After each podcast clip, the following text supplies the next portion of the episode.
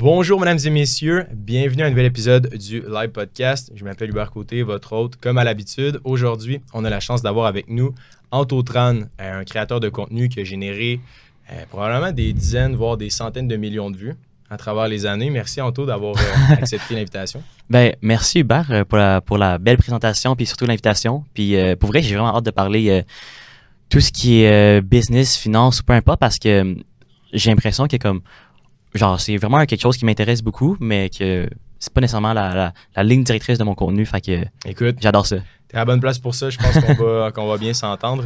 Euh, pour commencer, là, pour mettre les gens un peu en contexte, qui ne te connaissent pas, où est-ce que tu as vu le jour, puis comment tu as pris forme au fil du temps?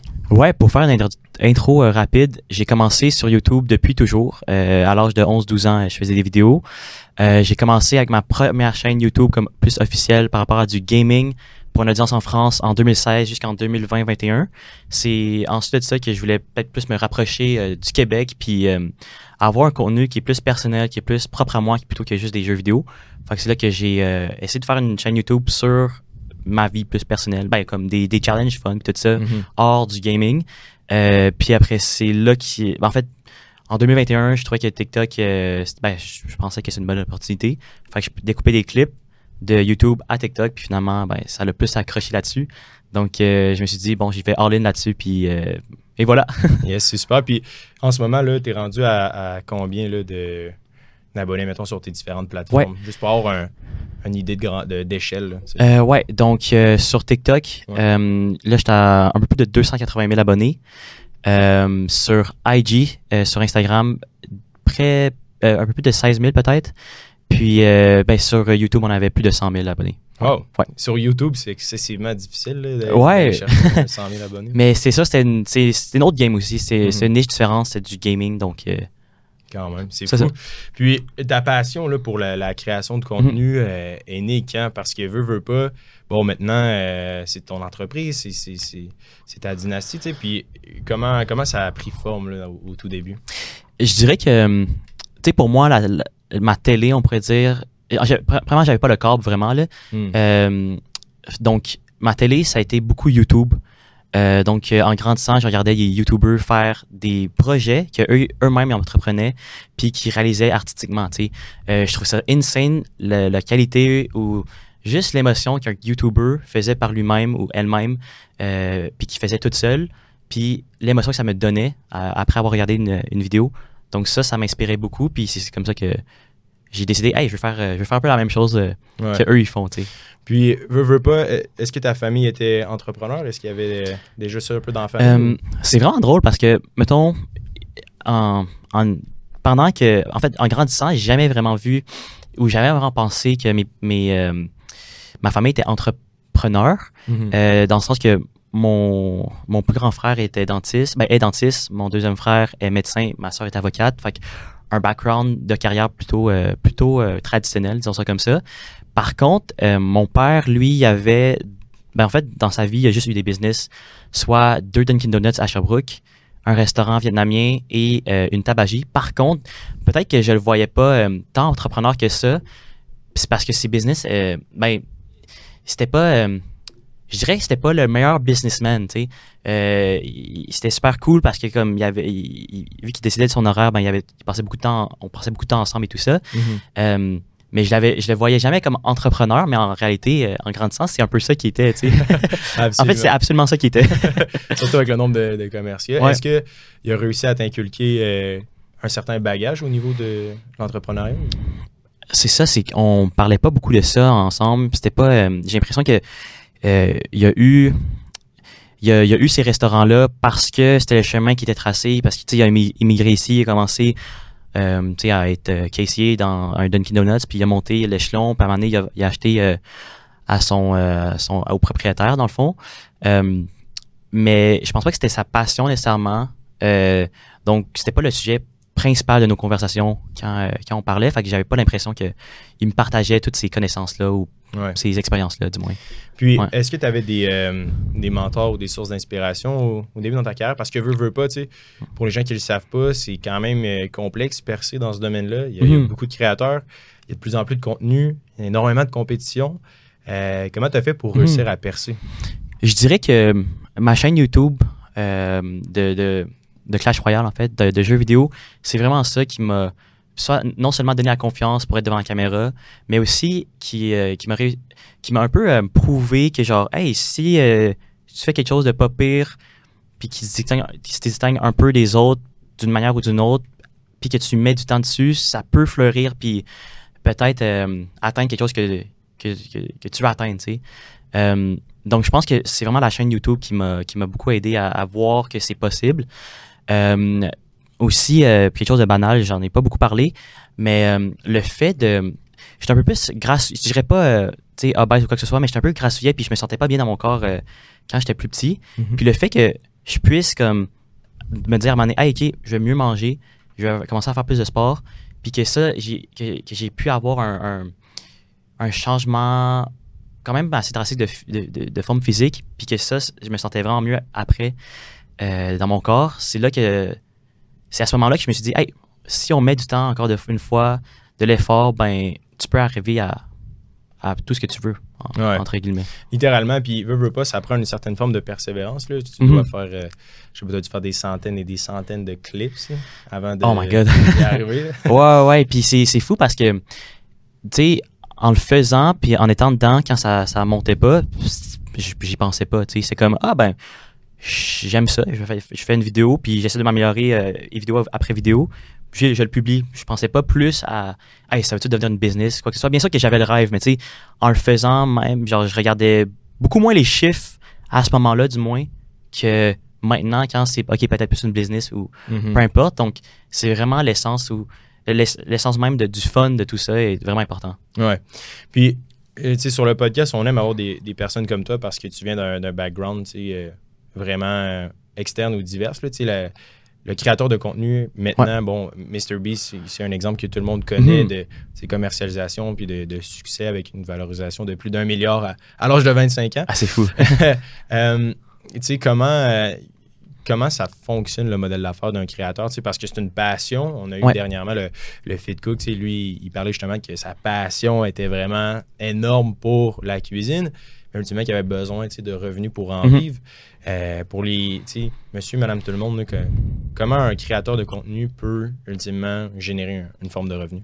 Je dirais qu'il y a quand même plusieurs manières de, de générer un revenu. Pour moi, le, le plus, mon plus grand revenu dans, dans tout ça, la plus grande part du moins, c'est euh, les placements de produits. Donc, euh, des partenariats que tu fais avec des marques. Euh, je comparais, euh, pour vrai, là, je comparais des réseaux sociaux ou une plateforme d'un certain créateur de contenu, une créatrice de contenu, euh, très comparable à la télé. Euh, c'est un peu le même modèle d'affaires, dans le sens que la télé va charger des publicités de- d'entreprises, puis ces publicités-là vont servir à payer la production, les acteurs, les animateurs ou peu importe. C'est un peu la- le même modèle pour un créateur de contenu, c'est juste que on est tout seul. Ouais. la production, euh, le acting ou le scripting, le montage, c'est tout nous qui le fait. Euh, fait sais, euh, c'est c'est plus direct, là, mais c'est un peu le même modèle d'affaires. Sinon, euh, pour un créateur de contenu, il y a différentes manières. Il y a le, mettons pour YouTube, il y a le ad revenue. Euh, malheureusement, c'est pas encore disponible ici au Canada pour TikTok. Euh, sinon, il y a des, des produits euh, que tu peux vendre aussi, que tu crées ou par des liens d'affiliation. Euh, sinon, si tu développes une expertise en étant créateur de contenu, euh, peu importe que ce soit en marketing ou juste faire des réseaux sociaux, comment faire ça, ben, j'imagine que tu peux donner des formations, des conférences, euh, de la consultation aussi. Donc ça, c'est différentes manières de, de diversifier ton revenu puis de générer un revenu. Mais euh, je pense qu'à la base, c'est vraiment le même modèle d'affaires que la télé parce que c'est ça, où qu'il y a de l'attention, il y a de l'argent aussi. Hmm, littéralement. Puis, d'un point de vue euh, finance et investissement, bon, euh, j'aime parler un peu du- de ce modèle-là parce que de Ouais. un, pour les gens qui veulent se lancer, c'est certain que ben, tu achètes un iPhone, littéralement. Ouais. Puis de deux, ben oui, ça prend du temps, mais tu as la chance de te dédoubler là, en termes de visibilité. Puis de vraiment, tu sais, tu publies une fois, si ça fonctionne, tu as une vidéo qui va viral, tu peux aller chercher un partenariat puis bâtir ton portfolio de, Exact. de, de vidéos. Ultimement, il y a quand même une science associée à ça. C'est très difficile. Tu as des années d'expérience Mhm. dans le domaine. Beaucoup de gens le savent, très peu d'élus. Euh, c'est une mécanique très complexe, là, ça paraît pas, là, mais derrière chacun des vidéos, les gens ne le savent pas, c'est ce qui fait en sorte que c'est un peu de la magie. right? Les Ouais. gens comprennent pas pourquoi euh, tes vidéos sont, sont viraux, fonctionnent super bien. Est-ce que tu peux donner peut-être euh, quelques, quelques pistes pour les gens qui, Mhm. qui voudraient commencer euh, dans cet univers-là, est-ce qu'il y a certaines façons qui Ouais. fonctionnent mieux que d'autres? Je dirais que, tu sais, là, on parle d'algorithme puis une science derrière ça, mais quand on parle d'algorithme, par exemple de TikTok, YouTube, Instagram, peu importe la plateforme vidéo, du moins, euh, l'algorithme est vraiment là pour euh, répliquer ou apprendre le comportement humain, tu sais. Puis pour mettre les gens en contexte, l'algorithme, tu sais, on entend Ouais. souvent ce mot-là, l'algorithme des réseaux sociaux. C'est quoi en gros euh, l'algorithme? Ça sert à quoi? Je dirais que c'est des calculs ou plutôt des, une manière de décrire pour une plateforme euh, comment un certain type d'audience euh, comment dire interagit avec ta vidéo. Fait Ouais. que, euh, comment si quelqu'un interagit positivement avec ta vidéo, ben l'algorithme dans le fond va va euh, va prendre cette réaction là avec des métriques, tu sais, soit la durée de la vidéo, le watch time, les interactions par rapport aux commentaires, wha- whatever. Puis vont juger si, OK, je le pousse à cette personne-là ou à l'autre personne? Hmm. euh, ou à personne d'autre. Ouais, puis le nerf de la Ouais. guerre, c'est ça, c'est la distribution. C'est ça. C'est de faire distribuer ta vidéo. Puis l'algorithme, c'est lui qui va décider qu'est-ce qu'il te recommande. Fait que dans l'actualité, quand tu scrolls, pourquoi est-ce qu'après telle vidéo, c'est telle vidéo? Mais c'est l'algorithme, essentiellement. Exactement. Puis essentiellement, ces, euh, ces calculs-là, tous ces trucs-là euh, d'algorithme, c'est juste pour, pour, euh, pour comment dire, pas calculer, mais plutôt avoir un, un pouls de ce que l'audience... En fait, c'est- là pour représenter ce que l'audience aime, Hmm. puis de leur suggérer ce qu'ils aiment à la fin de la journée. Et il existe des moyens pour faciliter la distribution de ton vidéo. Définitivement, ouais. Ouais, ouais. Pour moi, euh, pour répondre à la, à la question euh, précé- précédente, comment faire une bonne vidéo, c'est simplement euh, de faire une vidéo où que tu penses que le monde vont, vont bien l'aimer, vont la regarder jusqu'à la fin. Mais ça, ça part essentiellement d'un bon sujet, d'un bon concept. Puis après ça, après ça, il y a l'exécution qui est importante. Euh, donc, tu sais, s'il y a des longueurs, ben ça, ça risque de- d'ennuyer le monde. Euh, il y a aussi, si tu parles d'un sujet qui est intéressant, qui intéresse le monde, ben, t'as as une meilleure chance que le monde regarde jusqu'à la fin, tu sais. Fait que c'est juste de, de pr- prendre tout ça en compte, puis de bien l'exécuter, tout simplement. Hmm. Ouais. Parce que tu sais, tu as fait euh, plusieurs concepts que, que j'ai vraiment aimés, là, tu comme par exemple celui avec François Legault, Ouais. qui t'a mis quand même beaucoup euh, l'avant. tu as eu d'autres gros partenariats, entre autres avec euh, plusieurs institutions. Euh, comment, quand tu arrives avec un, un projet comme ça ou une idée comme ça, c'est quoi le, le processus créatif? Mhm. Y a-t-il une, une checklist ou un, les étapes à suivre avant d'arriver avec le produit final qui génère des millions de vues? C'est quoi un peu ton thinking derrière ça?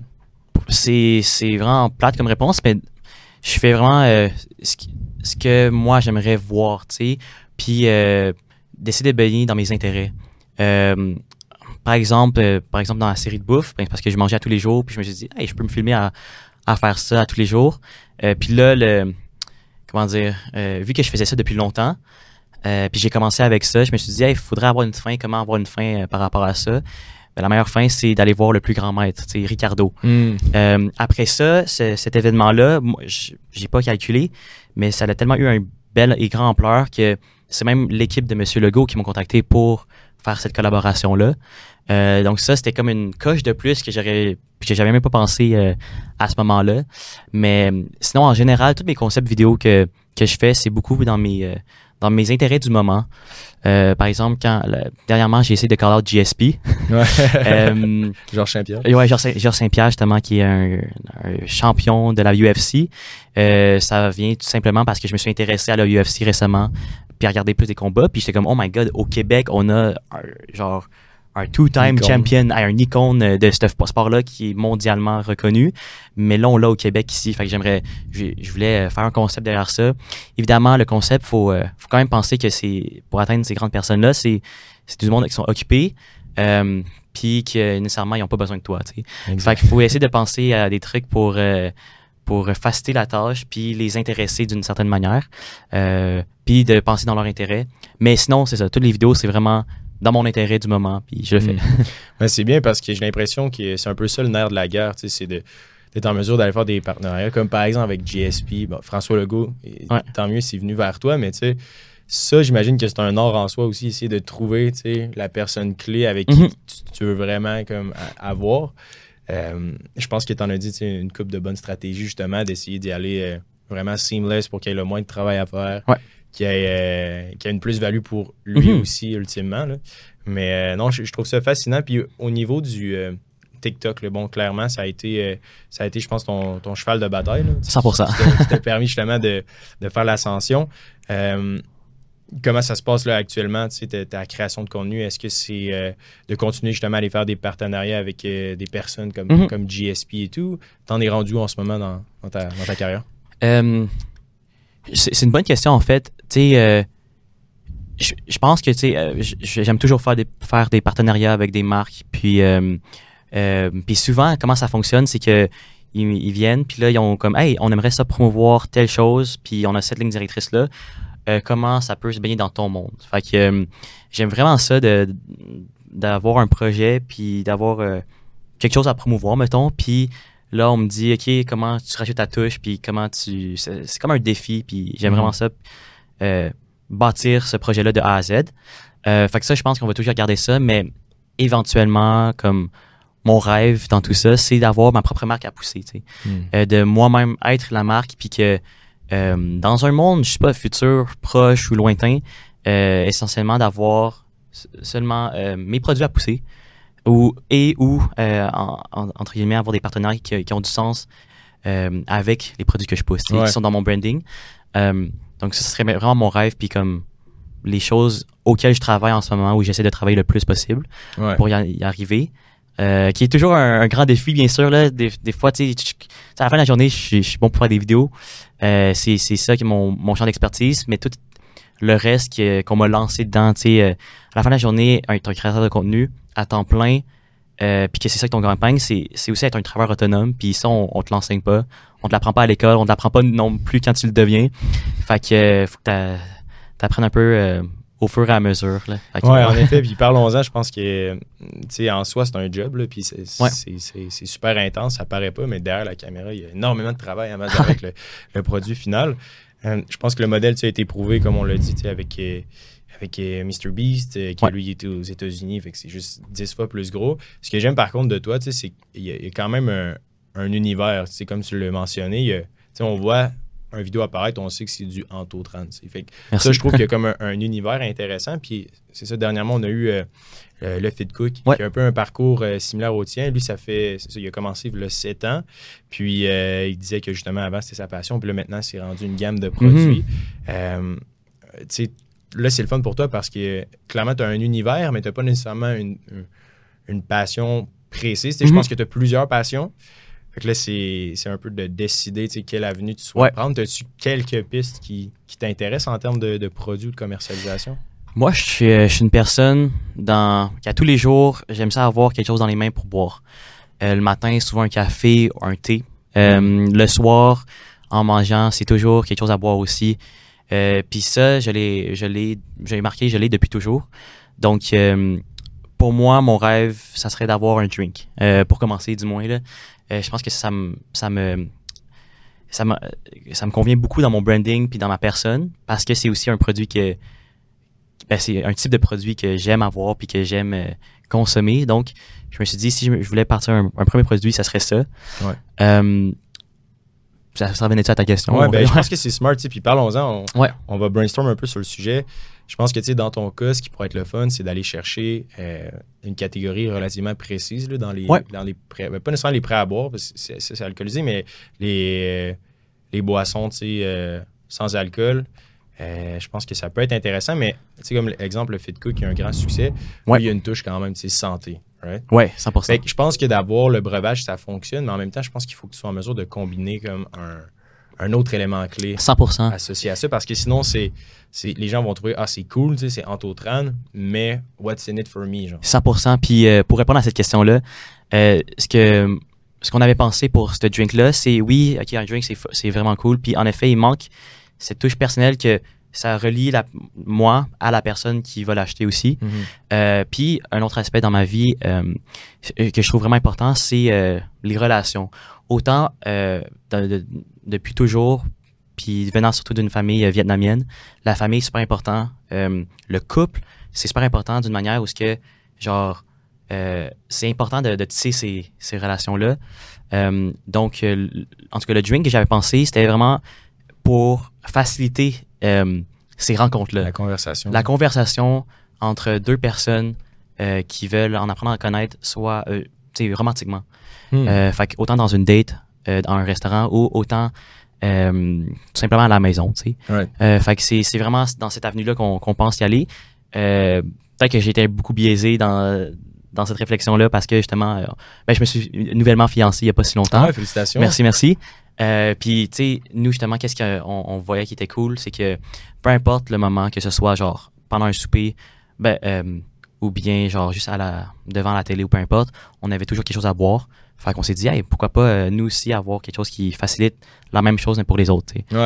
Ouais. Puis je trouve cette philosophie-là intéressante. Tu sais, je vais donner le- un exemple qui est pas nécessairement, tu sais, qui est un peu un mauvais exemple, tu vas comprendre, mais qui, qui est mauvais pour la santé, mais tu sais, les, les créateurs de, de la vape, là, tu sais, la vaporeuse. Ben oui. là. Mais tu as vu, je sais pas si tu as vu récemment, il y a un documentaire qui est sorti à ce sujet-là. Tu sais, les gens ne savent pas, mais c'est des gens de Stanford là, qui, ont, qui ont créé ça. C'est un des, des universités les plus euh, réputées au monde, là, Stanford, No way! à, à San Francisco. OK. Puis euh, c'était des designers de produits qui aimaient le rituel de fumer, mais qui n'aimaient pas tous les effets secondaires néfastes.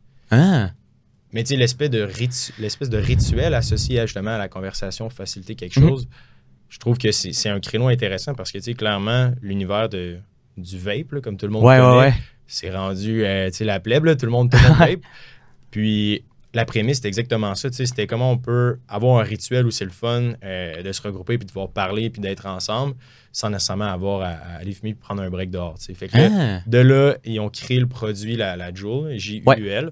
Puis de fil en aiguille, là, c'est devenu international. Puis là, au début, c'était surtout les, les gens des campus universitaires avec qui ça fonctionnait bien. Puis là, c'est devenu comme ce que c'est. Puis là, maintenant, il y a plein d'études qui montrent que c'est pas bon pour la santé. Puis là, bref, Ouais.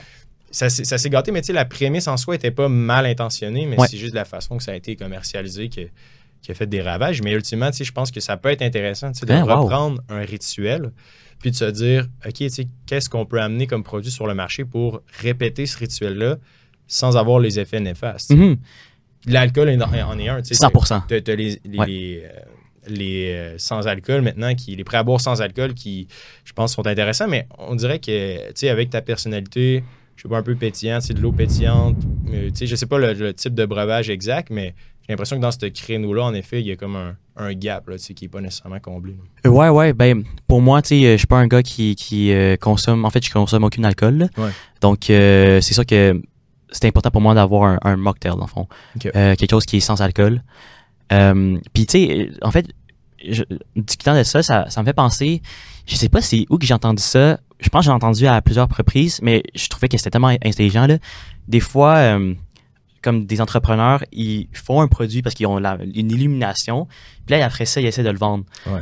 Mais le chemin inverse, c'est beaucoup plus logique, un peu moins, euh, c'est moins euh, Intuitif. intuitif, mais je trouve qu'il est super intelligent. Dans le fond, c'est d'aller voir que- c'est quoi la demande, qu'est-ce que le monde euh, recherche, puis après ça, tu fais un produit parce que tu n'auras pas à le vendre après aussi difficilement, tu sais. Exact. Fait que, ayant ça en tête, ah, je trouvais, je trouvais, je trouvais ça incroyable. Ouais.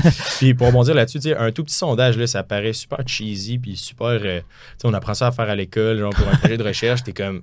De point, il faut que tu demandes à tes amis sur Facebook, genre, Hey, pouvez-vous aller répondre à ce sondage Ouais, ouais. pour un projet à l'école? Tu sais, t'es comme, what the fuck, ça sert à rien, c'est pas utile. Mais en affaires, si t'as la chance d'avoir des personnes euh, qui te regardent, qui tu es ou qui Mhm. écoutent, de pouvoir aller dire, OK, c'est- quoi tes besoins? Si on fait ça, t'en penses quoi? Est-ce que ça t'intéresse réellement? À ça? J'ai l'impression qu'il y a peu de gens qui le font.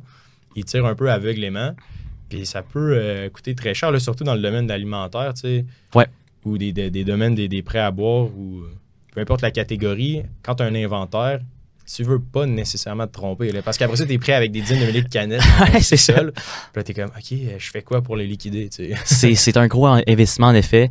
Euh, Puis tu sais, il y a aussi ça le, le genre de débat comme en tant que créateur de contenu, qu'est-ce que tu veux pousser? Euh, Est-ce que tu veux pousser un produit qui est justement en ligne, un service parce que ça coûte le moins cher puis tu as une marge de profit de presque 100%, ou bien un produit physique que justement tu auras un inventaire à gérer puis le vendre sera bien plus difficile puis non seulement faut que tu le vendes mais il faut que tu cherches toute la distribution Ouais. euh, puis il y a tout un système derrière ça qui que tu connais pas tu sais. Mhm, mhm. Mais hum, mettons pour moi, je trouve que avoir un- quelque chose de, de physique, c'est beaucoup plus gratifiant, j'ai l'impression. Ouais. Comme c'est quelque chose de tangible, puis je sais pas, peut-être que c'est aussi en ayant vu genre d'autres d'autres entrepreneurs réussir, autant au Québec euh, que, qu'à l'international, d'autres créateurs de contenu qui peuvent faire ça aussi. Je pense que c'est comme un, un rêve à accomplir. Là. Mais, Ouais. euh, non, absolument. Puis j'ai l'impression qu'il y a aussi le fait que.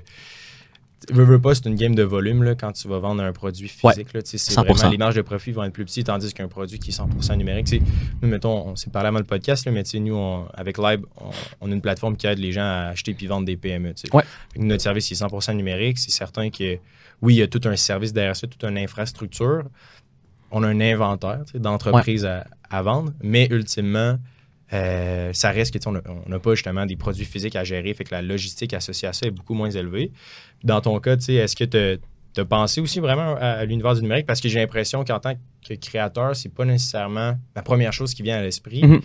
Mais en même temps, tu sais, puis je te challenge à ce niveau-là. tu sais, Ouais, ouais. Est-ce que c'est vraiment la meilleure avenue? Ça dépend un peu. tu sais, J'ai l'impression que c'est si tu vois le long terme, probablement qu'un produit physique, tu sais, toi, dans 20 ans, tu sais, ça sera pas 200 000 abonnés. Ça va être 2 millions. tu sais. on, l'espère. Mais, tu sais, je veux dire, techniquement parlant, mettons, si tu fais juste des probabilités statistiques Ouais. là, tu sais, de, de- de créateurs, si tu suis la recette puis t'es, t'es discipliné, c'est vrai. ça va y aller. Mais ouais, numérique, t'en, t'en- t'en penses quoi?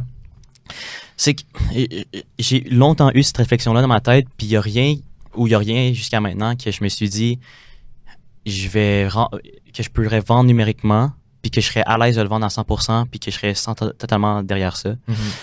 Il y a, te- tu sais, à la fin de la journée, je pense que j'ai quand même une bonne. euh, j'ai appris à bien bâtir des vidéos, puis bien te pousser, puis euh, bien euh, te vendre en termes de, de, de tout ce qui est en ligne, en fait.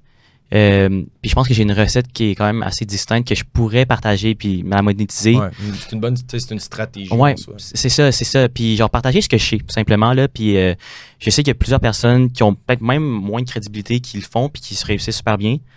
Euh, fait que je sais qu'il y a cette avenue là, mais euh, il y a toujours euh, un petit quelque chose derrière moi qui dit, hey, me semble que c'est pas euh, Ouais. c'est pas la voie que je veux aller. Euh, pour, c'est ça. Pour moi, un, un produit. Puis aussi, je- j'ai aussi la mentalité de peut-être que c'est pas la bonne. Euh, toi qui es plus un gars de finance que moi, je me dis, hey, si, si demain euh, je me retourne avec zéro dollar dans mon compte de banque, je m'en fous. tu sais. Dans le sens que on est jeune, je sais que j'ai des skills que je peux développer si jamais euh, il y, a quelque chose qui marche pas, mais j'ai l'impression que c'est là que je dois prendre des risques. Ouais. Euh, des risques calculés, évi- évidemment. Là. Euh, mais c'est ça, j'ai pas peur de, d'échouer. Puis en parlant justement avec le Fit Cook, euh, euh, il y a quelques semaines, il me disait la même chose. tu sais, Quand, quand lui a parti euh, sa ligne, ça dérangeait pas non plus de, de tout perdre. Puis euh, j'ai l'impression que. C'est ça. c'est- en fait, cette, cette éventualité-là, même si ça arrive, euh, j'ai pas trop peur. Là. Ouais. J'ai l'impression que c'est vraiment la- la- euh, entre le home run, puis euh, une PME qui est viable, sais, d'avoir un produit physique, c'est comme Ouais.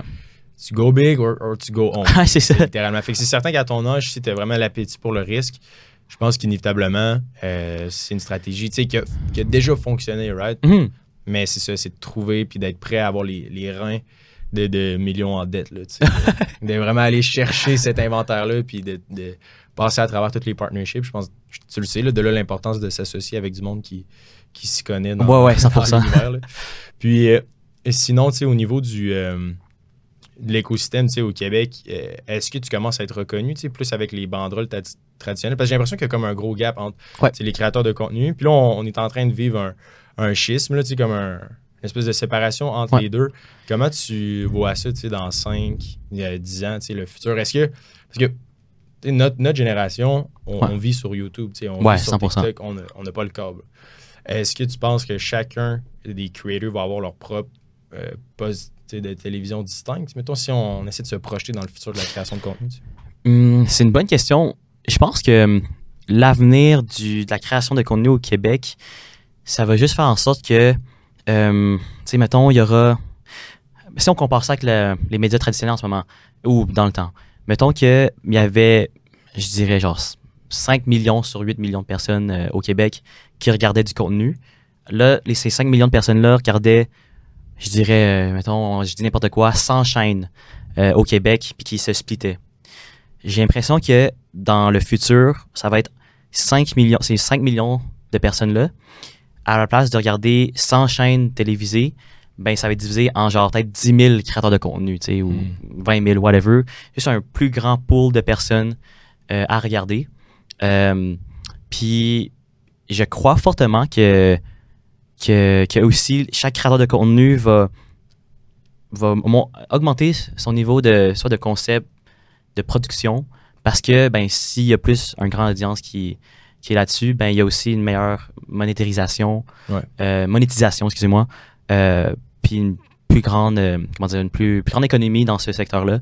Euh, donc je pense que c'est juste que chaque créateur aura sa voix, puis ça sera juste du contenu meilleur Ouais. qui va remplacer peut-être les médias traditionnels. Absolument. Puis juste pour revenir sur le sujet d'avant, tu m'as fait penser à quelque chose. Tu veux, veux pas aussi, tes parents, ils étaient dans l'univers du produit physique aussi. Ouais. J'imagine qu'il y a quand même un attachement à ça. Puis on, a parlé avant l'épisode, puis l'univers de l'acquisition des, des PME. Ouais. Euh, on en a parlé brièvement, mais tu tu sais, je pense que dans ton cas aussi, ça pourrait être intéressant de venir acquérir une PME d'une personne, euh, par exemple, tu sais, d'un baby boomer qui s'en va à la retraite Mhm. Qui n'a pas nécessairement les personnes ressources pour reprendre la business. Ils n'ont pas de réseaux sociaux, ils n'ont pas de présence en ligne. Puis là, de venir directement, par exemple, tu vas acheter un, un bubble tea shop. Je sais pas Ouais. si tu connais les bubble tea. Ben oui, oui. Super trending. Grand super fan de bon. ça. Il y en a là, probablement des. Ben, ça n'existe pas depuis si longtemps que ça, mais tu comprends le concept là, de venir acheter un bubble tea. Ouais. Puis de le mettre sur la map là, numérique. Ça, tu y avais-tu euh, pensé? J'ai pensé. Euh, j'ai pas fait mes. Dans le fond, j'ai pensé, mais c'était pas quelque chose que euh, j'ai fait énormément de recherches non plus. Tu sais, j'ai pas euh, cherché euh, jour et nuit pour des entreprises ou des PME qui étaient à vendre puis que je pensais pouvoir reprendre. Euh, mais c'est définitivement quelque chose que je, je pourrais me voir faire aussi. Euh, par contre, j'aime beaucoup l'aspect, comme je t'avais dit avant qu'on qu'on se parle, euh, qu'on parle de podcast, j'aime beaucoup l'aspect qui est comme 100% euh, Créateur. créateur puis Mhm. mon idée, tu sais, tous mes, tous mes projets que j'ai euh, pris- j'ai j'ai fait jusqu'à maintenant, c'était tous des, des projets que j'ai pensé de ma tête puis que j'essaie de le créer. Fait que je pense que à cause de ça, ça m'a beaucoup biaisé à être plus être porté à aller vers mes propres produits. Euh, par contre, en parlant de ça, je connais justement un, euh, un autre créateur que lui a exactement fait la même chose. Euh, il a pris une entreprise de biscuits euh, où- qui était pas très euh, qui était pas très hype, pas très connu. Puis justement, mais qui avait un super bon euh, une bonne distribution puis tout ça. Il a juste mis les réseaux so- sociaux là-dessus, puis ça l'a explosé. Euh, il fait des millions. là, il est parti. Je sais pas des millions, mais il, il, euh, il, il est bien. Il est Ouais, bien, ouais. il, il se débrouille bien. Fait que euh, ça, c'est vraiment incroyable. Mais c'est vrai, on en, on en parle pas beaucoup de ce type de d'entrepreneuriat-là. Zéro, puis tu sais, je veux pas prêcher nécessairement pour ma, ma propre paroisse, parce que tu sais, on, on aide les gens à acheter puis vendre, mais c'est qu'il y a une réelle opportunité là. Il y a près de 9000 PME à vendre au Québec dans les prochaines années parce que l'entrepreneur, il a pas pensé à sa relève, puis ils vont Mm. simplement fermer l'entreprise parce qu'ils n'ont pas, euh, par exemple, les enfants veulent pas reprendre. Ouais. euh, ou ils ont tout simplement pas planifié la vente de la business. Fait que pour des personnes comme toi puis moi, qui se disent OK, ben par où commencer? La beauté de la chose, j'ai l'impression, c'est que tu peux acheter déjà un inventaire avec 5, 6, 7, avec qui génère tu sais, 5 000, 6 000, 10 000 dollars de profit par mois. Ouais. Automatiser des processus, puis vraiment mettre la bonne stratégie d'acquisition en place parce qu'il y a une recette. Comme Oui, pour oui, faire une sûr. vidéo virale, il y a une stratégie à suivre. Mais après ça, la beauté de la chose, c'est que toutes les années de difficulté à bâtir une liste de clients, bâtir une réputation, bâtir un processus de vente, bâtir Ouais, des ouais. recettes, tu sais, ça, ça prend des années, des années. Puis là, c'est comme, j'ai l'impression que c'est le seul hack en affaires. On se fait beaucoup pousser le message, j'ai l'impression, de notre génération de faut que tu sois entrepreneur, faut que tu sois ouais. autonome. Puis il y a beaucoup de gens qui essaient de se lancer. Encore une fois, un peu d'élus, mais j'ai l'impression que le seul vrai hack, c'est d'acheter une PME au Québec. genre. Parce qu'il y a comme. Là, tu sais, il y a 250 000 PME au Québec. Il y en a 9 000, selon les dernières statistiques, qui n'ont juste pas de repreneurs, qui vont juste fermer. OK. Ça, c'est vraiment dangereux pour l'économie du Québec. 100%, Il y 100%. a plein de commerces qui ferment. Mais en plus de ça, c'est sans compter les 9 entrepreneurs sur 10, les 9 propriétaires de PME sur 10 Ouais. qui souhaitent vendre dans les 10 prochaines années Québec. Ce qui est, une- en fait, quand tu y penses, une extrêmement grande opportunité pour notre génération, en fait. Là. C'est. Euh, mais c'est vrai que personne n'en parle, ça. Il y a personne Ben, à part vous, là, mais Ouais. mettons, euh, c'est vrai qu'on l'entend pas souvent. Mais tu sais quoi, je viens, j'ai j'ai menti. J'ai eu une opportunité, euh, une opportunité récemment de.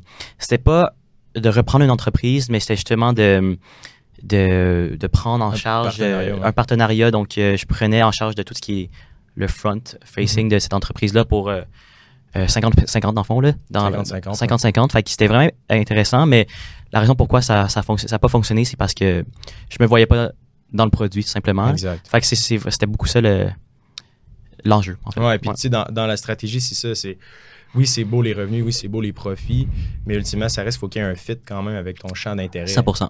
Mais la beauté de la chose, c'est ça, c'est que tu tu peux acheter une entreprise comme un actif, tu comme un bloc immobilier, dans le sens que le but, il y en a que oui, ils vont s'acheter une passion puis ils vont vouloir travailler, mais tu nous, mettons, dans notre stratégie, on achète l'actif, tu on achète l'entreprise telle qu'elle avec le staff, l'inventaire et tout. Fait que t'es pas nécessairement à travailler sur le vrai. plancher, tu sais.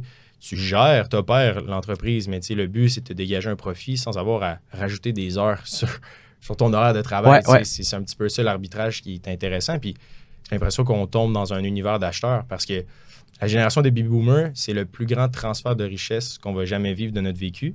Ouais. Dans le fond, les baby boomers qui vont tous passer à la retraite, qui vont décider un jour, ben, c'est eux qui ont accumulé le plus de richesse là, en, Amérique du Nord, cette génération-là, à cause de plein de circonstances économiques, etc. Puis le volume de cette transaction-là, c'est 2000 milliards Wow! de valeur qui va être transféré. aux 2 générations trilliards, en dans le fond. Ouais, Ouais, exactement ouais, aïe, aïe.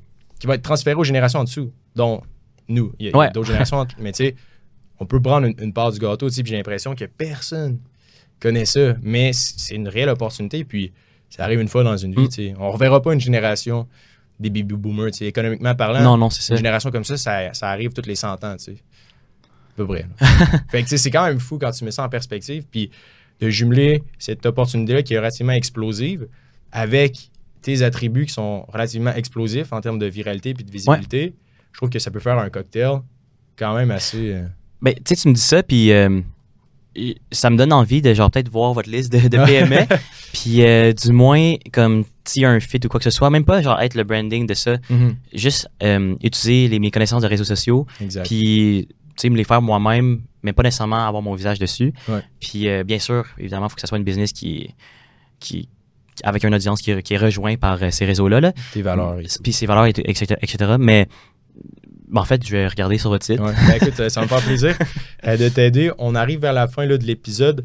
Euh, on en parlera au pire là, après Ouais. le podcast. Pour euh, les gens qui veulent en savoir plus sur toi, ce que tu fais, tapez Anto30 sur, sur Google.